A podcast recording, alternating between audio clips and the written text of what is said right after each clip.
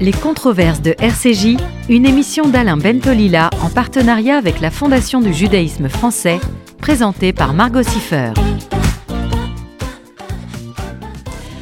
Bonjour à toutes, bonjour à tous, bienvenue dans cette nouvelle édition des controverses de RCJ. Bonjour Alain Bentolila. Bonjour Margot, ravi de vous retrouver là et surtout et aussi, pas et surtout, mais aussi de retrouver euh, notre ami Michel Desmurger, euh, qui nous fait le plaisir d'être avec nous aujourd'hui sur un sujet euh, très très controversé, qui fait polémique et sur lequel il faut, véritablement qu'on se pose un certain nombre de questions. Voilà, donc nul, nul, ne pouvait mieux le faire que Michel Desmurger. Merci et bonjour. Bonjour Michel Demurger, soyez le bienvenu. C'est un plaisir. Michel Demurger, vous êtes euh, docteur en neurosciences et directeur de recherche euh, de l'INSERM. Vous avez aussi euh, publié en 2011 TV Lobotomie, la vérité scientifique sur les effets de la télévision. C'est chez Maximilo Édition. Et en 2019, La fabrique du crétin digital, les dangers des écrans pour nos enfants aux éditions du Seuil. Et on va parler avec vous dans ces, dans ces controverses du, numérique et des écrans pour, pour le meilleur et pour le pire, on va dire ça. Euh, alors bon, déjà, qui dit écran, dit aussi euh, temps d'écran. Et le temps d'écran, effectivement, ne, cesse d'augmenter euh, chez, les, Français. Vous dites d'ailleurs que ce temps d'écran, il n'est pas seulement excessif, mais qu'il est extravagant. Pourquoi et qu'est-ce que ça, signifie? Alors, si on prend le temps d'écran, voilà, pour commencer, je voudrais dire que c'est pas une campagne technophobe. Il s'agit pas de jeter tous les écrans. Tous les écrans se valent pas. Il y a des usages positifs du numérique. Euh, voilà, il est bon de le dire parce que on a l'impression les gens, les gens ont tendance à penser qu'on met tout dans le même sac, ce qui n'est pas le cas. Donc, si les écrans, les enfants les utilisaient uniquement, par exemple, je sais pas, pour regarder des tutoriels éducatifs, euh, lire Guerre et Paix ou se renseigner, je sais pas sur quel événement historique, ça poserait évidemment aucun problème. Donc, par temps d'écran, on s'intéresse ici aux écrans euh, récréatifs qu'on appelle les écrans récréatifs, qui sont principalement, en fait, la quasi-totalité du temps d'écran récréatif des enfants est phagocyté par la télévision, au sens large, c'est-à-dire tout ce qui est euh, séries, films, euh, vidéos qui prennent sur, sur, euh, sur YouTube, les jeux vidéo, et puis, euh, et puis qui arrive un peu au début d'adolescence, les réseaux sociaux maintenant. Donc selon l'âge, ça phagocyte entre, entre euh, les 9 dixièmes et les 3 quarts du temps d'écran euh, récréatif des ados et des enfants. c'est extravagant parce que quand on regarde le, gamin en fin de maternelle, nos enfants, ils sont déjà à quasiment 2h45, 3h par jour. Quand on s'intéresse en fin de primaire, début de collège, on, frise les 5 heures. Et quand on est au lycée, à l'adolescence et sur les jeunes adultes, on dépasse les 7 heures. Donc c'est, et, ce, qui, est ennuyeux, c'est que d'étude en étude, on se dit que voilà qu'on a atteint un sommet, qu'on ne pourra pas aller plus haut. Et d'étude en étude, on voit le temps d'écran qui continue à augmenter. Encore une fois, le temps d'écran uniquement récréatif, pas le temps d'écran dédié aux scolaires, pas le temps d'écran professionnel. Le temps d'écran qu'on utilise, euh, qu'on utilise pour s'amuser ou se divertir, entre guillemets pour que les gens se rendent bien compte, si je peux, c'est si on prend entre 0 et 18 ans, il y a une bonne marque, c'est une année scolaire. Une année scolaire, c'est 850, 860 heures. Donc si on compte en année scolaire et quand on prend simplement les trois usages les plus euh, répandus euh, chez les enfants, chez les enfants et les ados, donc télévision au sens large, jeux vidéo et réseaux sociaux, on s'aperçoit cumulé entre, entre 2 et 18 ans, ça fait l'équivalent de quasiment 27 années scolaires. C'est-à-dire que nos gamins vont consacrer, je sais pas, à la télé, à Hanouna, à, à GTA, à Instagram, à TikTok, ils vont consacrer sur leur enfance l'équivalent de 27 années scolaires. Et on nous prend toujours l'exemple de, mais ils font des choses extrêmement. ça signifie quoi exactement 27 années scolaires? Parce que c'est-à-dire que le temps qui passe, c'est le temps cumulé de 27 années scolaires. Une année scolaire, c'est un peu moins de 900 heures. Le temps scolaire pendant 27 ans. Voilà, c'est-à-dire que c'est comme s'ils allaient 27 années consécutives à l'école. C'est l'équivalent du temps. Ça, c'est frappant. en nombre, en nombre d'heures. et, ce qui est encore plus frappant, c'est que, encore une fois, on nous dit, on nous dit souvent, euh, on nous dit souvent, ah, mais ils font des choses extraordinaires. Il y en a qui font des choses super bien, qui l'utilisent de façon positive, des blogs, créer des choses là. on dit, ils lisent. Ils ont jamais autant lu. Nos gamins, ils ont supposément jamais autant lu. Et quand on regarde, c'est la lecture seule, c'est à peu près l'équivalent sur toute l'enfance, comparé aux 27 années, c'est à peu près l'équivalent d'une demi-année scolaire répartis sur toute l'enfance, donc on n'est pas du tout dans les mêmes. On n'est pas du tout. Est-ce qu'on a une idée de l'évolution, euh, c'est-à-dire, tu dis par exemple, voilà, une demi-année scolaire de lecture aujourd'hui, enfin, aujourd'hui, euh, il y a 50 ans, c'était beaucoup plus, c'était pareil, c'était quoi euh, Est-ce que la lecture a, a, décru dans les mêmes proportions que, que, que l'écran monté Oui, il y a beaucoup d'études qui montrent que le, la lecture est l'une des principales victimes du temps d'écran. Mhm. C'est-à-dire qu'une grande partie du temps qui était consacré à la lecture a été transféré, euh, a été transféré à l'écran. Si on prend des études, par exemple, sur des, des, des, étudiants de, de terminale, première terminale, on s'aperçoit que dans les années, euh, fin des années 70, 75, 80, dans ces années-là, ils étaient à peu près 60% à lire tous les jours quelque chose un, bouquin. Maintenant, ils sont 12%. Si on prend les études, les, voilà, les gros lecteurs, euh, les gros lecteurs diminuent aussi. Le nombre de, lecteurs euh, qui lisent, euh, c'est une vingtaine de livres par an, s'est effondré sur les 40 à 50 dernières années, ce qui montre le ministère de la Culture. alors, on nous dit toujours, c'est pas vrai, ils continuent à lire. Donc, il y a toujours ces fameux sondages qui sortent tous les ans. Et ces sondages sont fascinants parce qu'on nous dit, il y a encore 30%, 40% de lecteurs réguliers. Et quand on va voir le détail de ces sondages, c'est assez ahurissant parce que on nous dit, bon, c'est des, des, gens qui ont lu n'importe quel, quelque chose, n'importe où, alors sur papier, mmh, sur écran, euh, qui ont lu, euh, qu'ils aient fini ou pas. Donc en gros, le gars qui va consulter euh, le, la recette de l'œuf mollet sur son livre de recettes, il est considéré comme un lecteur. Et même avec ces critères-là, qui sont quand même pour le moins laxistes, on arrive à trouver, on arrive seulement à trouver 30 à 40% de lecteurs, ça dépend des études. Donc vraiment, s'il y a une victime du temps d'écran, c'est la lecture. Et, son corollaire, le langage, évidemment. Alors, restons quelques minutes là-dessus. La victime, c'est la lecture. Alors, si je peux me permettre juste un détail aussi, c'est pas seulement la lecture, c'est aussi la lecture partagée, parce que les bases de la lecture, c'est les parents qui vont passer du temps à lire des, histoires. Alors, c'est pas moi qui vais vous apprendre à quel point c'est important. Et donc, il y a la lecture que l'enfant va, va mettre en place quand il va être en âge de lire, et puis il y a le temps que les parents vont passer à lire des histoires. Donc, c'est toute la chaîne. Et la chaîne, elle commence avec le, le développement du langage. Enfin, ça fait des années, que, des dizaines d'années que vous en parlez sur l'importance d'avoir un bagage lexical avec cette image du quand on lit un mot, s'il n'y a personne au bout du fil, ça marche pas. Et ça commence effectivement par une diminution drastique des interactions verbales intrafamiliales, donc du développement du langage, qui se poursuit avec la lecture partagée et qui finit avec la lecture elle-même. Donc en fait, c'est toute la chaîne de développement du langage qui est altérée. Donc c'est le texte que, que, ce soit un texte qui offert par, par, euh, par, les parents ou par la, par la maîtresse euh, à ses élèves ou les parents à leurs enfants, que, que ce soit euh, des, des, des, des, petites histoires et que ce soit ensuite l'entrée dans le livre. Et, et ce, qui m'intéresse aussi, c'est de me dire, mais on, on dénonce quelque chose et par conséquent on se dit ça signifie que sur le enfin vous êtes un spécialiste des neurosciences donc euh, dans, dans, le, dans, dans, la tête pour dire les choses très simplement dans la tête de ces enfants qu'est-ce que produit l'écran ou qu'est-ce que produirait la lecture que ne produit pas l'écran? En termes de, alors en termes de langage, les choses sont assez claires. C'est-à-dire que les, chercheurs ont commencé à s'intéresser à l'effet. Il y a un mmh. effet, maintenant il est mmh. avéré, il y a plein d'études, c'est indiscutable. Ensuite, ils se sont demandé, comme, dans tous les champs, ils se sont demandé, mais exactement, qu'est-ce que ça fait au cerveau? Euh, On sait que le cerveau, pour que les réseaux, notamment les réseaux du langage, pour qu'ils mmh. se structurent, ils ont besoin d'être sollicités. Et donc, si on les sollicite pas, alors ils, sont, euh, ils sont, euh, voilà, le bébé, il possède ces réseaux, ils sont déjà en, grande partie innés, mais pour se structurer pleinement, ils ont besoin d'être sollicités. Ils ont besoin qu'on parle à l'enfant et, ils ont besoin de traiter de l'information. Et donc, il y, a une étude, par exemple, récente qui est sortie dans, dans, dans, dans un gros canard scientifique qui montre que plus les enfants passent de temps devant sur les, sur les écrans, les écrans récréatifs et les contenus récréatifs, plus ils ont des déficits de développement du langage. Mais ce qui est intéressant dans cette étude, c'est qu'ils ont corrélé ce temps passé ces déficits avec la structuration euh, d'un certain nombre de, réseaux du langage. On, peut dire grossièrement, il y a deux grosses aires. Il y a une aire, il y a l'aire de Wernicke qui, sert à comprendre, et puis il y a l'autre Broca qui sert à articuler, c'est très schématique, et au milieu, il y a un gros faisceau qui les relie. Et ils sont intéressés justement à la structuration de ce faisceau, qui est quand même un bon indice. Et on s'aperçoit que ce faisceau, quand il se met en place, par exemple, il se myélinise, c'est-à-dire il y a une, une, couche de myéline, c'est une, couche de graisse qui, qui se met autour des fibres et qui facilite la propagation euh, de l'influx nerveux, qui est même indispensable. Et donc, on s'aperçoit que à proportion du temps d'écran, ce réseau-là, cette myélinisation, elle se fait moins bien. Donc on a, c'est pas les écrans qui font un déficit de, de myélinisation, c'est le fait que le langage n'est plus assez sollicité pour que le système soit pleinement structuré. Et évidemment, la question, c'est, on sait tous qu'il y a dans ces histoires des, fenêtres de, plasticité et que la plasticité, elle n'est pas infinie et que si le système, il n'est pas stimulé quand il en a besoin, ça va devenir très compliqué après.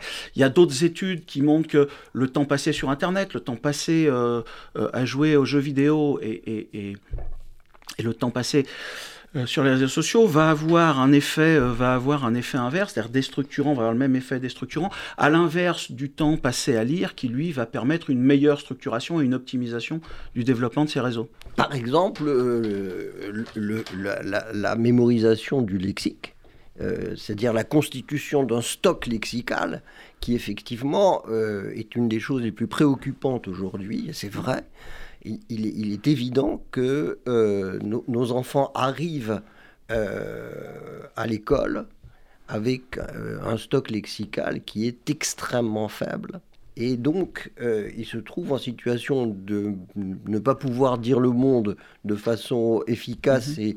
et, autonome, et d'autre part, de ne pas euh, entendre l'autre et de ne pas ensuite rentrer dans l'apprentissage de la lecture de façon euh, heureuse.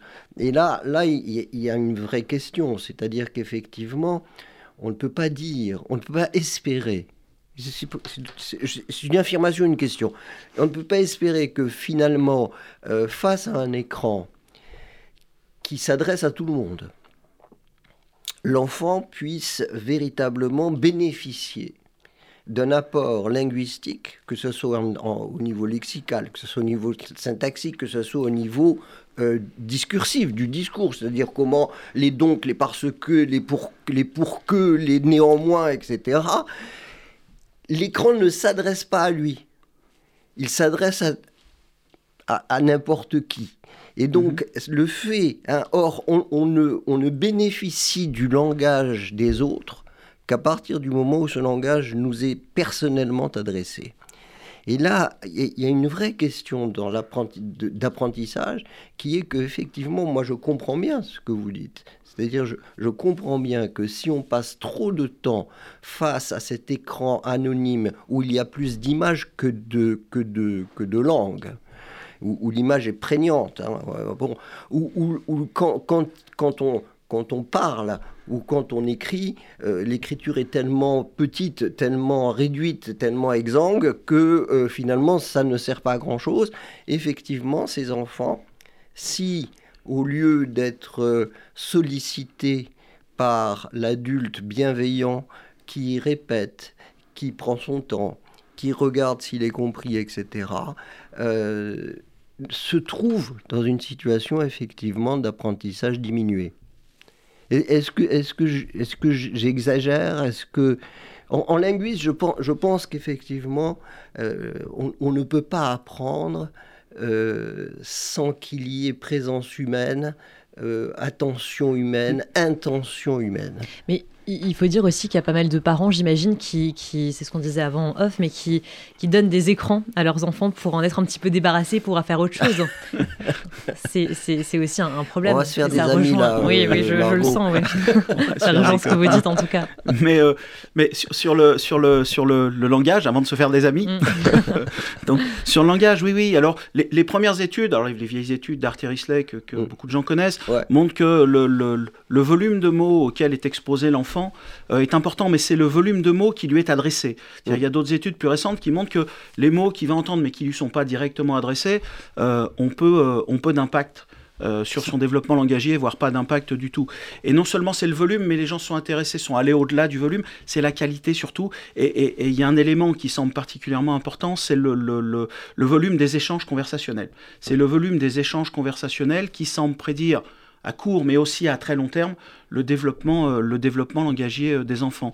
Euh, c'est-à-dire qu'il faut vraiment qu'on s'adresse à l'enfant verbalement. Il y a aussi, encore une fois, j'insiste sur la lecture partagée parce qu'il y a beaucoup plus de richesse langagière dans les livres. Un livre d'enfant d'école maternelle qui ne sait pas lire de 2 à 5 ans, La petite bouilloire rouge, le premier livre que j'ai lu, il y a plus de richesse syntaxique, grammaticale, lexicale là-dedans qu'il y en a dans les discussions telles qu'on peut les avoir maintenant. Donc il y a vraiment ce, besoin de, pour développer le lexique, c'est dans les livres où c'est, enfin le lexique et la grammaire la syntaxe, c'est dans les livres où c'est nulle part, en gros. Et, donc il y a toujours besoin là de la médiation humaine. Euh, et j'ai envie de dire c'est encore plus profond que ça parce que les gens, on, leur a fait croire pendant longtemps que il y avait des vidéos qui étaient susceptibles de développer le langage. Vous savez, c'est Baby Einstein mm, mm, et mm, pauvre Albert, si j'ose dire. Mais euh, et c'est terrible parce que les études montrent que Jusqu'à 2-3 ans, ça ne marche pas. C'est-à-dire, si vous prenez. Il y, a des études qui sont parlantes. Il y en a une où vous êtes dans les familles, vous donnez une liste de 25 mots aux parents, mais des mots très simples. C'est des enfants de 18 mois, table, chaise, etc. Vous les dites, enseignez, enseignez-les aux gamins. Et, les gamins vont apprendre, au bout d'un mois, ils auront appris la moitié ou 60% des mots. Et puis vous allez dans une autre famille, vous leur dites bonjour, on revient dans un mois. Puis vous allez dans une troisième famille et vous leur filez un DVD. Et ce DVD est censé leur apprendre ces 25 mots-là. Les mêmes. Les mêmes. Le, le, le, le l'enfant voit le DVD tous les jours. Ça dure 40 ou 45 minutes, pendant un mois. Il voit 60 fois le même mot. Dans la vraie vie, quand un adulte dit deux ou trois fois le même mot à un enfant, l'enfant il percute. Voilà, il a appris le mot.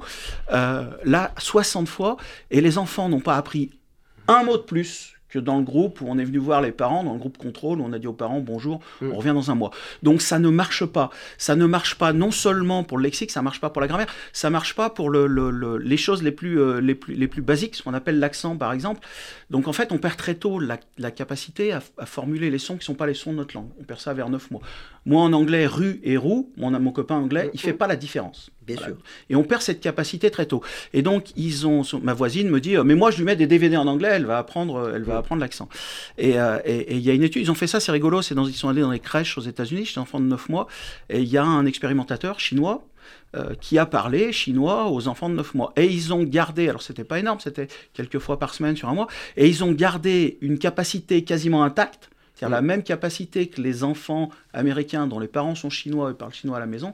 Ces enfants-là, qui ont vu un expérimentateur quelques fois pendant, par semaine pendant un mois, ont gardé la même capacité à discriminer les sons du chinois que les enfants, euh, que les enfants natifs. Et ils ont fait la même chose en mettant ça sur un grand écran, en mettant dans le bébé, en contrôlant que le bébé regardait pour que ce soit parfait. Et le bébé, euh, ces, ces, enfants de 9 mois, ils n'ont absolument, absolument, absolument rien conservé du tout euh, euh, de cette information donnée sur un écran par le même adulte dans le même contexte. Et ce qui est intéressant, c'est que c'est très bien établi pour le langage, mais c'est très bien établi dans tous les domaines euh, des apprentissages qu'on appelle le déficit vidéo. c'est vrai chez les enfants, c'est vrai chez les adultes. on apprend beaucoup mieux, notre cerveau est beaucoup plus réactif, il, a il réagit avec beaucoup plus d'intensité à une présence physique d'un humain en face de lui qu'à exactement la même présence de ce même humain sur un écran, sur une vidéo. C'est vrai, chez les enfants, c'est bien documenté, il y a ces éléments sur le langage, mais par exemple, j'ai un gobelet. Dans le gobelet, je mets un gros lot, et puis donc je m'approche d'un bébé de 9 ou 12 mois, je prends le gobelet, je sors le gros lot, je le fais teinter, je le remets et je pose. Et donc si je le fais, si je le fais, si je suis devant le bébé quand je le fais, et que je pose le gobelet tout de suite ou le lendemain, c'est la même chose. Le bébé, il va prendre le gobelet, il va sortir le gros lot, il va le faire teinter. S'il voit exactement la même chose faite sur un écran, il va rien faire du tout. Et, quand on enregistre l'activité électrique avec le EEG du cerveau, on s'aperçoit que la réponse, elle est beaucoup plus, elle est beaucoup plus plate, il y a beaucoup moins d'intensité. Le cerveau humain, il est fait pour traiter de l'humain. Voilà, c'est important. Euh, c'est important. Et, et, on a tendance C'est vrai pour les adultes, c'est-à-dire pour les adultes, on arrive à monter notre niveau attentionnel. Mais, mais voir, une voir un cours en vidéo et voir un cours en live avec, euh, avec euh, un humain, c'est beaucoup plus fatigant en vidéo. C'est beaucoup plus fatigant. pour, juste prendre un exemple, l'Université de San José aux États-Unis, c'est la première qui s'est lancée dans ces MOOC, qui entre parenthèses ont fait Pchit, dont on nous a vendu euh, Monts et Merveilles il y a quelques années, puis dont curieusement on parle plus. Et l'Université de San José, c'est un bon exemple parce que ils ont passé un contrat là-dessus, et donc il y avait des cours en ligne. Et, euh, euh, en général, les taux d'attrition, les taux d'abandon sur les cours sont, sont, très faibles dans ces universités, c'est quelques pourcents. Et là, ils se sont retrouvés avec des taux d'étudiants qui, qui frisaient, ça dépendait des cours, mais qui dépassaient souvent les 50% d'abandon de, des difficultés à comprendre le cours, plus il était compliqué, plus il y avait d'abandon. Et on s'aperçoit que c'est beaucoup plus difficile, que c'est beaucoup plus, euh, que ça demande beaucoup plus d'attention et d'énergie. Donc quand ça dure pas longtemps et que c'est un contenu relativement facile, on s'en sort. Mais au même titre que les jeunes enfants, quand ça devient plus compliqué, notre cerveau réagit euh, moins bien. Par exemple, si, si je bouge un gobelet devant vous, mmh. donc dans mon cerveau, il y a des zones qui vont réagir de façon assez intense. Les mêmes zones vont réagir dans le vôtre pas aussi intensément, moitié moins, mais elles vont réagir. Et si vous me voyez faire la même chose, euh, adulte, déplacer mon gobelet, mais je suis sur une vidéo, votre cerveau il va devenir silencieux. Ces zones-là seront silencieuses euh, euh, dans le cerveau. Et donc le cerveau, il est vraiment construit, façonné pour traiter de l'humain. Et donc il y a, le, il y a ce problème-là quand on veut enseigner, quand on veut enseigner avec les écrans. Il faut vraiment, ça, c'est pour répondre à votre question, ça passe beaucoup plus intensément quand on est dans une vraie interaction humaine. Voilà. Oui, bien sûr. Après, après, un peu plus tard, ce qui est intéressant aussi, c'est qu'après plus tard, c'est ce que j'appelle le syndrome de rat. Vous savez, il y a toujours le, gamin qui passe dans le salon en levant le bras et en criant yellow, et sa mère ou son père vous disent Ah, t'as vu, il a appris à parler anglais avec Dora l'exploratrice. pour vous, les, écrans, c'est pas avant quel âge du coup? Je vous pose la question parce que. Juste, pour finir avec Dora, ce qu'il faut dire, pardon, c'est que on finit par apprendre un certain nombre de choses. C'est-à-dire qu'on n'apprend pas rien. Un écran, c'est mieux qu'un placard à balai pour l'enfant. Il n'y a pas de problème là-dessus, ça fait des années qu'on le sait, notamment sur les programmes dits éducatifs. Mais on apprend, et c'est une règle absolue, on apprend toujours, toujours, toujours moins bien avec un écran, même si on apprend un certain nombre de choses, qu'on aurait appris dans la même situation avec, euh, avec un adulte en présentiel. C'est-à-dire que, ce qu'on a dit, un gamin un peu plus grand, si vous lui dites, d'abord vous allez regardez où il regarde, et quand il, dit, quand il regarde la table, vous allez dire table. L'écran, vous savez pas où le gamin il regarde. Donc des fois il regarde la table, des fois il regarde la chaise, il faut pas s'étonner que ça lui fasse des yaourts dans le neurone quand à chaque fois il entend le même mot table. Enfin, si je peux le dire comme ça, pardon. Et donc, on s'aperçoit qu'il va apprendre, mais il va lui falloir, avec ses logiciels, il va lui falloir souvent 20, 30, 40 répétitions pour apprendre le mot, là où il en faut 2-3 euh, dans la vraie vie. Et en plus, il y aura une généralisation beaucoup plus difficile. C'est-à-dire que l'enfant, vous lui montrez table et il voit une table un peu à côté et, et, il comprend que c'est une table aussi. Et avec ces outils-là, ces logiciels, il va avoir beaucoup plus de mal à, à, comprendre que le truc à côté, c'est une table aussi, donc à généraliser. Donc effectivement, il y a, on, au début, on n'apprend rien. Ensuite, l'enfant peut apprendre un certain nombre de choses, mais beaucoup moins que ce qu'il aurait appris. Ce que tu dis là, nous, nous, assistons souvent là-dessus euh, dans l'apprentissage du langage en, linguistique.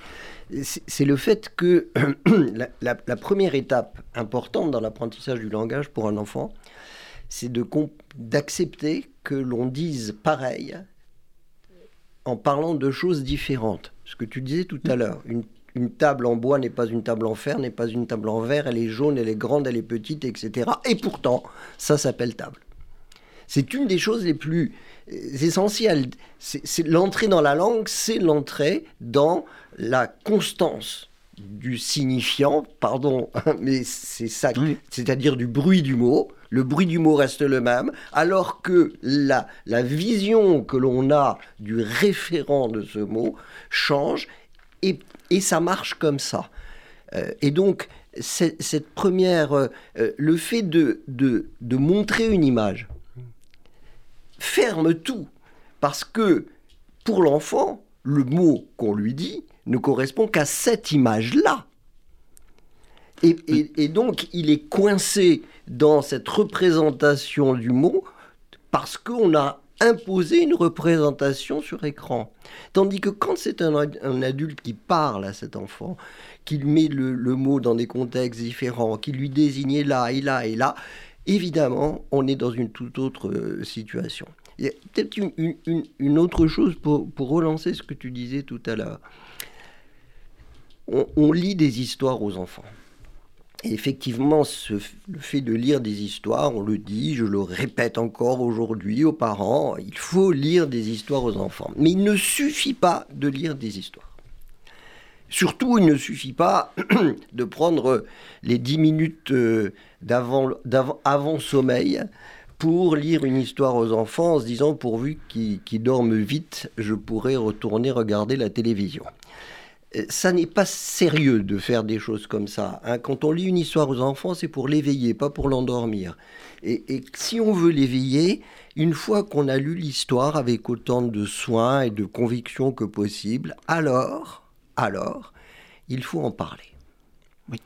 Et ça, euh, c'est ce que... En parler, ça veut dire faire parler l'enfant de l'histoire. C'est-à-dire, lui poser une question, selon son âge d'ailleurs. Hein. Euh, c'était qui le qui, qui, qui y avait dans cette histoire? Il y avait une petite fille, un petit garçon, un prince, un roi, euh, un chien, un lion, etc. Et puis ça se passait où? Et, au fur et à mesure, on va susciter dans la tête de l'enfant les images mentales. Et ça, ça ne peut se faire que quand je suis euh, face à face et que je peux effectivement poser ces questions, lui demander de me faire partager ce qu'il sait représenter. Et, si, comme les chiffres que tu donnais tout à l'heure, où tu dis finalement il y a de moins en moins de lectures d'enfants, et donc il y a moins en moins d'interactions, de discussions, euh, de, partage, de j'ai lu ça, parce que c'est intéressant de lui dire comment ah, tu me dis que c'est dans un château comment tu le vois ce château? Hmm. mais moi je le moi qui t'ai lu l'histoire je le vois pas exactement pareil et c'est là qu'on rentre dans ce que tu disais tout à l'heure ton château et mon château s'appellent château et c'est pas les mêmes. Et, là, là on, a quelque chose qui est, qui est vraiment très très important. Et, comme tu disais au tout début, il ne s'agit pas de dire euh, l'ennemi c'est l'écran, l'ennemi c'est le numérique, euh, etc. Euh, c'est pas un ennemi, mais il devient menaçant. Il devient une menace à partir du moment où effectivement il va euh, empêcher toutes ces interactions formidables et, qui, font d'ailleurs ce que, ce que Cyrulnik appelle l'attachement.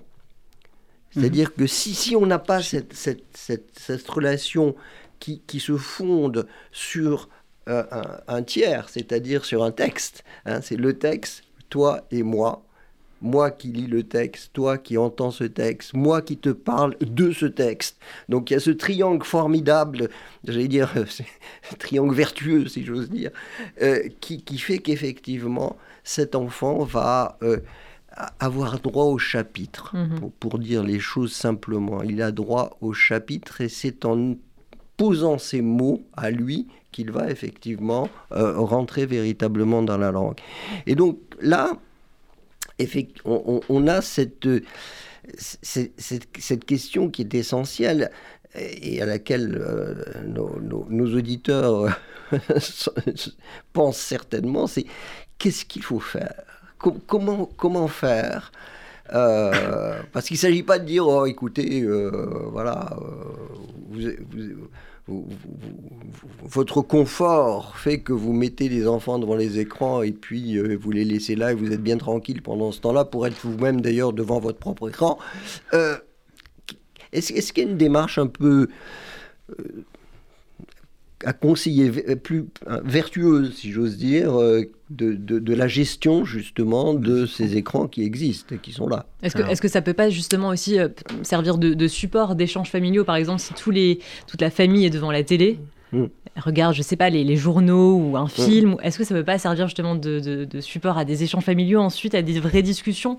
Est-ce que c'est dans tous les cas négatifs ou il peut quand même y avoir des, mm. effets positifs de la télé ou des écrans en, général? ça rejoint, ça rejoint votre question de tout à l'heure de, qu'est-ce qu'on fait, euh, voilà, à partir de quel âge? Euh, Les études montrent que les échanges qui sortent... Alors, pendant qu'on regarde la télé, c'est un grand mythe. Voilà, vous allez regarder. L'étude que j'ai présentée tout à l'heure sur le langage, c'est la même chose quand on dit au le gamin qui regarde la vidéo, quand on dit aux parents, vous échangez avec lui hein, pendant la vidéo, vous lui expliquez, il y a une autre mm. condition et ça n'a pas plus d'effet. Je veux dire, quand on, le, cerveau de l'enfant, c'est pas un cerveau d'extraterrestre, il est un peu comme le nôtre.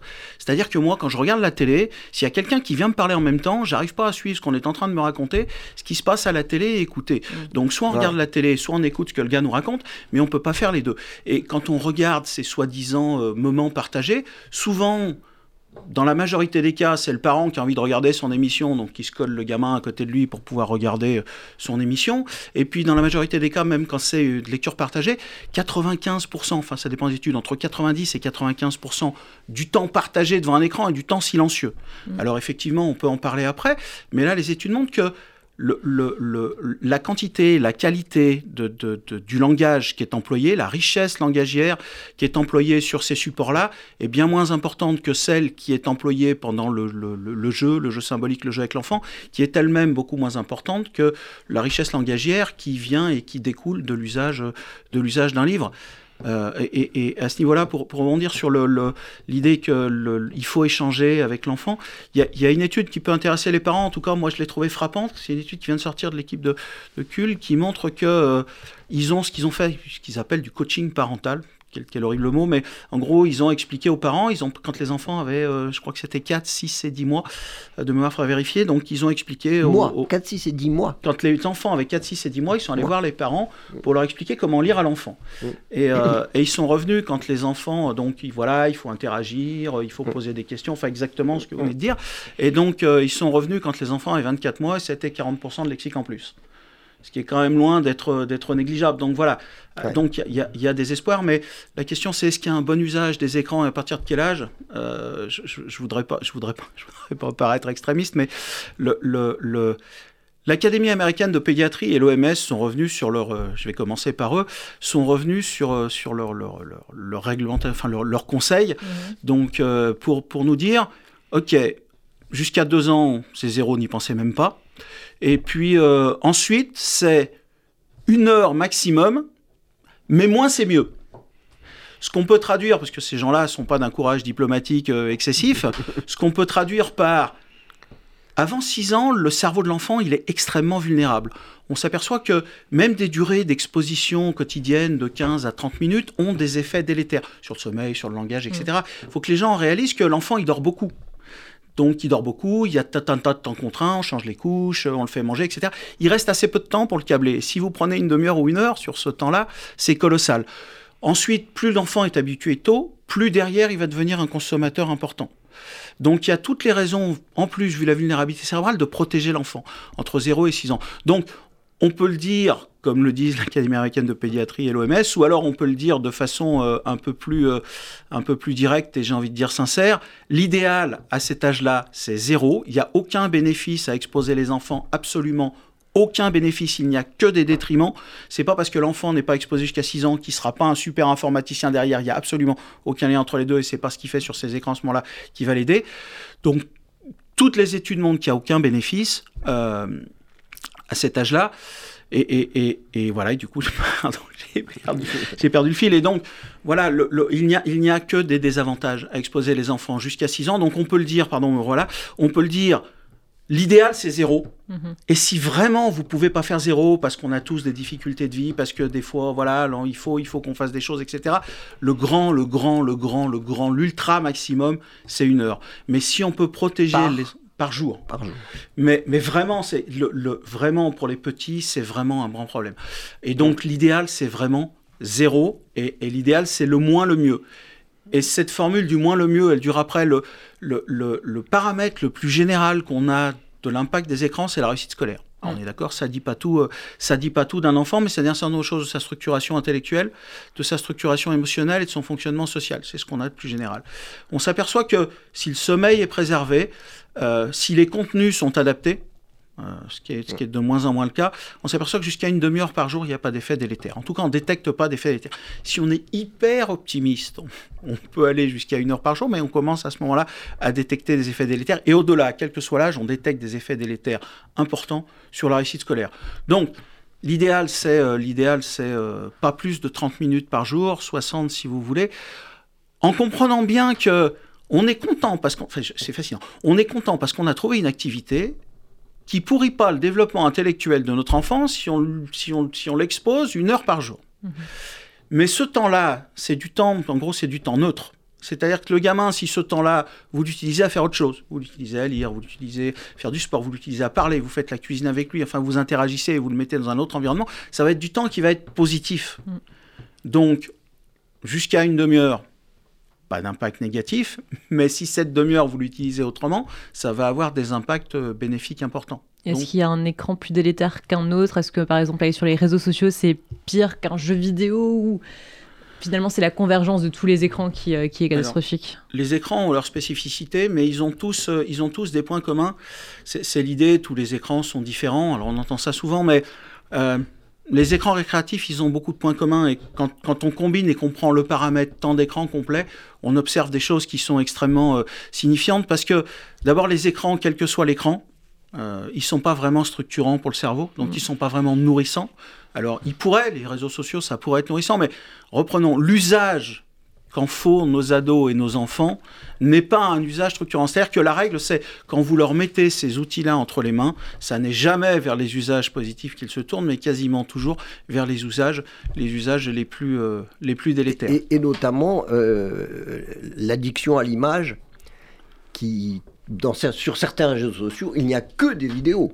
C'était, c'est, c'est, on, se rend compte qu'à partir de ce moment-là, parce qu'on pourrait se dire, oui, ils échangent des choses, oui, euh, ils échangent de t'es où, tu fais quoi, mm. euh, voilà. Euh, jamais, jamais une phrase, quasiment jamais une phrase complète. Je ne parle même pas de l'orthographe et de tout. Laissons ça tomber. Mais sur le plan syntaxique, c'est-à-dire ce qui porte la pensée, Mm. Euh, ça n'est jamais structuré. Bah, TikTok et, Instagram, oui, c'est ça. C'est terrible. Mm. Et d'autre part, euh, l'image fixe ou euh, mobile est une image qui est toujours, toujours présente, sur laquelle on réagit. Et là, il y a quelque chose, moi, qui me. sur lequel j'aimerais avoir votre avis.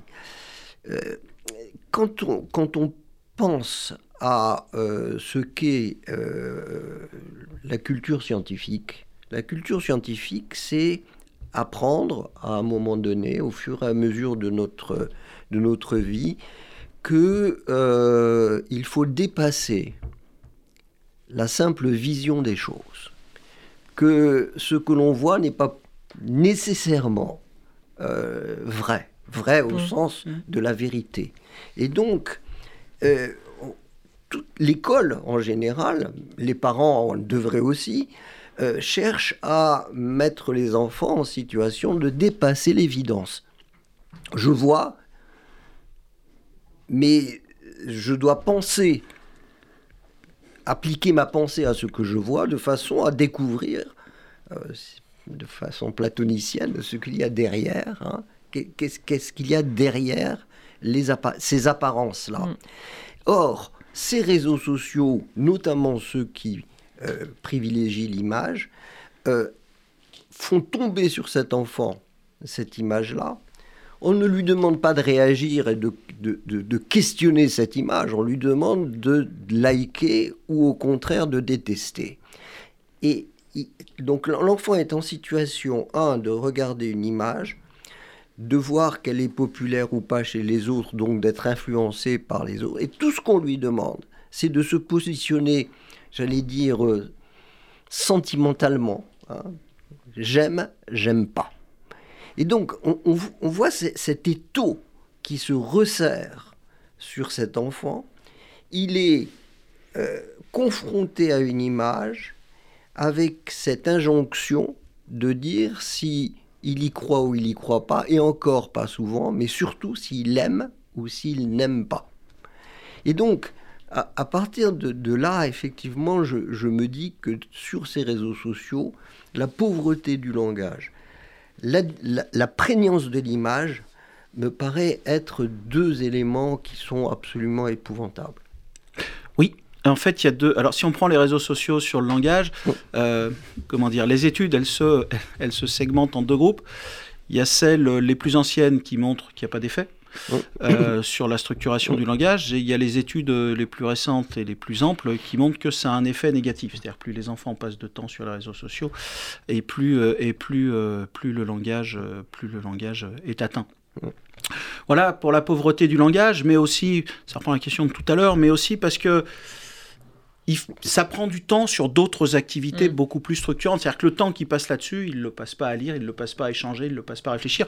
On parle pas, on parle pas de l'ennui, mais l'ennui, c'est quand même un espace justement pour structurer, euh, pour structurer la pensée, qui est un espace euh, important. Et puis je pense qu'il y a un autre point important sur lequel il faut, euh, alerter, qui est, toujours lié à ça et la question d'avance, c'est que si, si, si, si ces écrans-là, ils ont des choses, ils ont des choses en, en ils partagent des, effets délétères communs. Donc c'est parce qu'ils prennent du temps sur autre chose, mais c'est aussi parce qu'il y a un bombardement sensoriel constant. C'est-à-dire que ça soumet, ça soumet l'individu, ça soumet le, le, cerveau à une, sans, arrêt, sans arrêt à des stimulations sensorielles.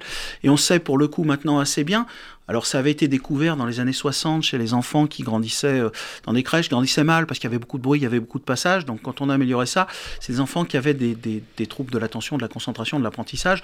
Et donc on sait depuis longtemps que ces environnements, cette surstimulation sensorielle, c'est vraiment une souffrance physiologique pour le... Pour le pour le cerveau, et quand on a dit ça va mieux, ça a été reproduit sur des études là très récemment chez l'animal. En gros, pour faire simple, c'est que si vous élevez un, un, rongeur avec Bob l'éponge, comme on élève euh, nos gamins là, vous allez avoir des troubles très importants de la concentration, de l'impulsivité, de l'apprentissage. Donc c'est vraiment des choses qui sont établies. Et le cerveau, il quand n'est pas... quand, quand, ce rongeur est confronté à... C'est-à-dire que le, le, rongeur sur, la, sur, sur son enfance, vous, le, vous, lui mettez, vous lui mettez des, des bandes son de dessins animés, même volume et même durée que ce qu'on impose aux enfants.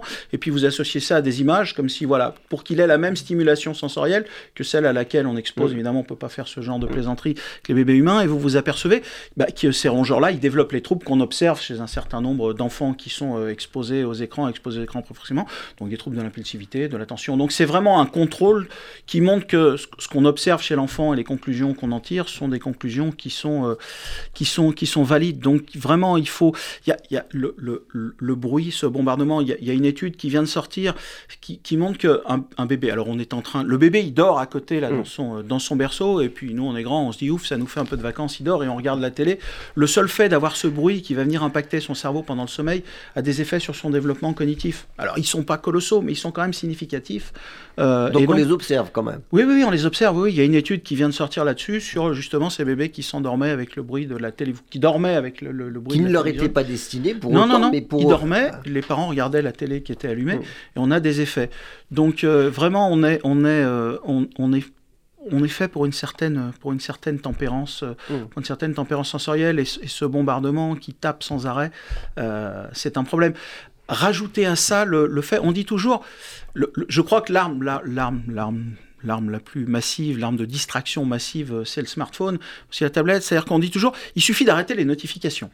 Et en fait, il y a, une chose, il y, a plusieurs choses qui sont engrammées dans le cerveau humain, mais il y a une chose, par exemple, qui est engrammée, très profondément engrammée dans le cerveau humain, c'est le besoin de trouver de l'information sur l'environnement. Il y a un buisson qui bouge, je ne sais pas si c'est une proie, si c'est un prédateur ou si c'est le vent. Et donc, si, euh, si je trouve l'information, bah, c'est comme un macaque de laboratoire, je reçois un petit shot de dopamine de mon mm. système de, de, de récompense qui fait que je vais stabiliser ce comportement. Et dans ces outils-là, potentiellement, il y a toujours de l'information. Donc, même si on est en unification, c'est ce que les anglo-saxons appellent FOMO, Fear of Missing Out, la peur de rater quelque chose. Et si Et s'il y avait quelque chose Et on a toujours, mais c'est vraiment profondément engrammé vers nous, en nous, on a toujours ce, cette impulsion de je vais aller le prendre parce qu'il y a peut-être une information. Et, et on s'en rend pas toujours compte, mais il faut développer des trésors d'inhibition pour pas y aller. C'est-à-dire que par exemple, on a une discussion mmh. où vous suivez un cours et la table elle est vierge, il n'y a rien mmh. dessus. Ou alors il y a un téléphone portable éteint. Je sais qu'il est éteint, je sais qu'il est hors connexion, qui est là. Le seul fait de l'avoir là va diminuer la qualité de l'échange et la compréhension que je vais avoir du cours ou de ce qui est dit dans l'échange, parce qu'à un moment donné, il y a toujours cet arbitrage, ça me prend des ressources cérébrales. C'est un peu comme quand vous êtes au restaurant et qu'il ne faut pas regarder euh, l'écran qui est là quand vous êtes en train de parler avec quelqu'un. Mmh. L'effort d'inhibition est tellement important pour pas y aller, parce qu'encore une mmh. fois, c'est façonné en nous, que ça nous prend des ressources cognitives qui font qu'on va moins comprendre. Donc, le, parce que parce que l'écran est devenu la source euh, habituelle de l'information et donc Et, donc, on, a l'impression que si l'écran est éteint et si on donne euh, la parole ou si on prête attention ou si on est en situation d'écouter quelqu'un, on, on se prive de, de ce que l'écran aurait pu nous apporter potentiellement pendant ce temps-là. Oui, on se prive d'une information qu'on aurait pu acquérir et trouver des informations. C'est encore une fois, c'est vraiment information. oui, oui, au sens large. on, est, on est vraiment des, on, on, on, est, on a été façonné pour trouver de l'information sur notre environnement. Alors, pour revenir aussi, je sais pas, il y a une autre chose qui me paraît intéressante et qui est, qui est liée à ça, vous disiez sur les likes. Il y a une étude euh, qui sort. En fait, justement, cette, cette, cette, cette propension à aller sans arrêt checker, contrôler son, son mm. téléphone portable, regarder s'il y a des trucs dessus. Ils ont montré à l'adolescence, on est très très dépendant de, de, de, du feedback et de, l'image que les autres vont nous renvoyer. Et petit à petit, heureusement, si j'ose dire, petit à petit, cette, dépendance et la réaction cérébrale à cette image que l'autre va nous renvoyer, elle a tendance à diminuer. Et, une étude montre que justement sur des ados qui sont, euh, qui sont euh, très exposés... Euh, qui vont souvent checker leur téléphone, vérifier mmh. ce qu'il y a dessus, regarder s'ils ont reçu des likes, etc.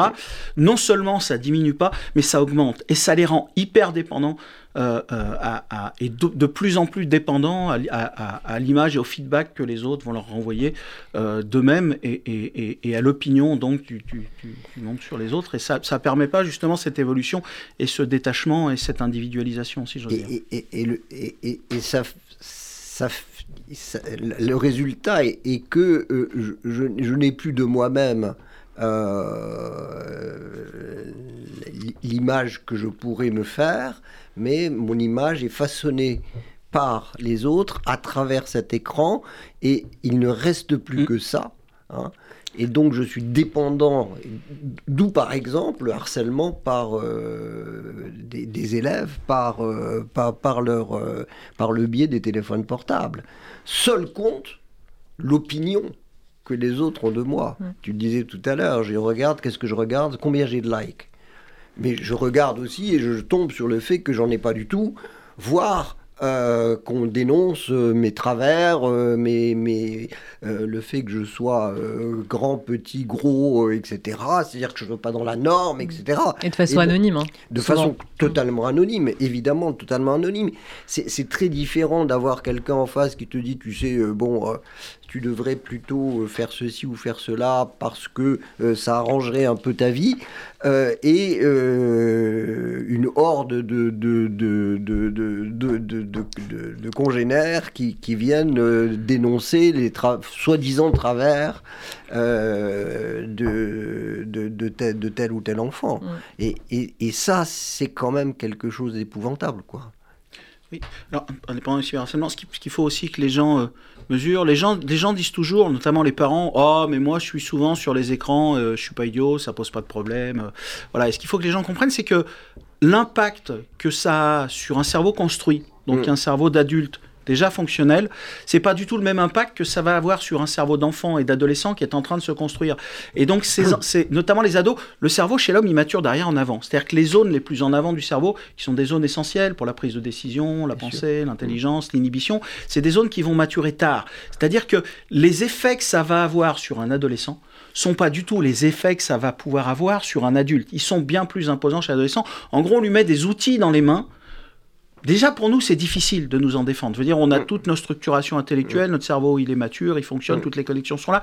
Et déjà, pour nous, c'est compliqué. Mais pour un ado, on lui met cet outil-là et il n'a pas les moyens. Il n'a pas les moyens, euh, les moyens neuronaux, si j'ose dire, ou les moyens cérébraux de s'en défendre. Et c'est pour ça, ça revient à la question, que le rôle des parents est, absolument, euh, est absolument euh, essentiel. C'est-à-dire qu'à partir du moment où cette régulation interne ne fonctionne pas encore, bah, il faut que les parents jouent, jouent, jouent, pardon, euh, en partie le rôle de régulateur. Ça, veut dire qu'il faut s'occuper de ces enfants. C'est-à-dire qu'à partir du moment où on leur dit qu'il faut limiter le temps d'exposition à l'écran, c'est-à-dire le temps de tranquillité des parents, il faut que les parents acceptent, effectivement. Et alors, est-ce que, par exemple, l'idée d'un rituel ou d'un jour sans écran, euh, d'un rituel où effectivement euh, euh, ce jour-là on va prendre le temps de lire ensemble, de discuter ensemble, etc.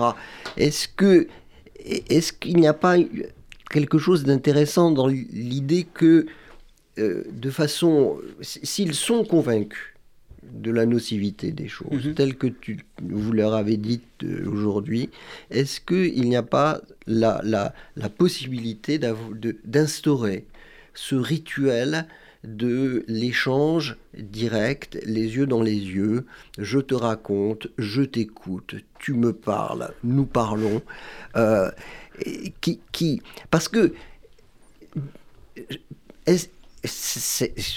je, comprends très bien de dire, euh, euh, voilà, une heure maximum, très bien, ok, mais les parents vont nous, qui nous écoutent nous disent, oui, mais quand même, euh, vous vous rendez pas compte, moi, il faut que je, que je fasse à manger, que je réponde moi-même à mes collègues qui continuent à m'envoyer des trucs. Je, je, me dis que, cette, idée de, retrouver le même jour, à la même heure, un temps privilégié où euh, on coupe tout, il euh, n'y a, a, plus d'écran et où on, fait des activités qui sont des activités humaines, d'échange, d'interaction. Euh, peut-être est-ce qu'il y a là quelque chose. Je sais, voilà. je trouve ça, je trouve ça fascinant parce que j'avais eu la chance de discuter avec le rabbin de Neuilly, le rabbin Azoulay, brillant, brillant s'il en est, et, euh, on avait discuté. Et, j'ai l'impression que ce que vous me dites, je suis pas spécialiste de l'argent, pas du tout. Alors j'espère que je dis pas d'annerie, mais il m'a dit ce truc, on l'a, ça s'appelle Shabbat. Et donc euh, le moment où on coupe tout, où on coupe les écrans, alors je sais pas, c'est peut-être, c'est peut-être, c'est peut-être une ânerie, mais en tout cas, en tout cas, moi je l'avais compris comme ça. Donc c'est un moment effectivement euh, privilégié, euh, privilégié d'échange où vraiment tout est, tout est, tout est coupé. Et ça m'avait marqué. Et effectivement, c'est une respiration qui je trouve est absolument essentielle. Ouais, ah, ça, ça dépend ce qu'on met là-dessous. S'il s'agit simplement d'un rituel de, de de, récitation euh, d'une prière à laquelle on ne comprend rien, évidemment. Non, je pense que dans son esprit, Par contre, effectivement, si, si, on avait un Shabbat de la de l'échange et de et de la compréhension mutuelle et de et, et de, de l'invitation des enfants à participer à cela, parce que souvent ils n'y participent pas.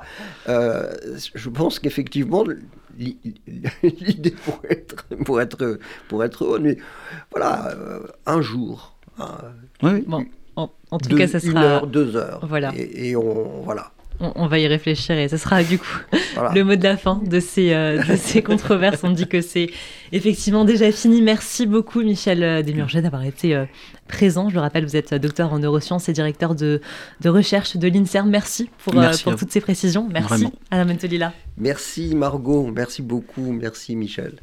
Et on vous retrouve donc le mois prochain pour un nouveau numéro de ces controverses de RCJ. En attendant, vous pouvez donc retrouver cette émission en replay sur notre site internet, sur YouTube et sur nos réseaux sociaux. Et je vous souhaite une très bonne journée à l'écoute de RCJ.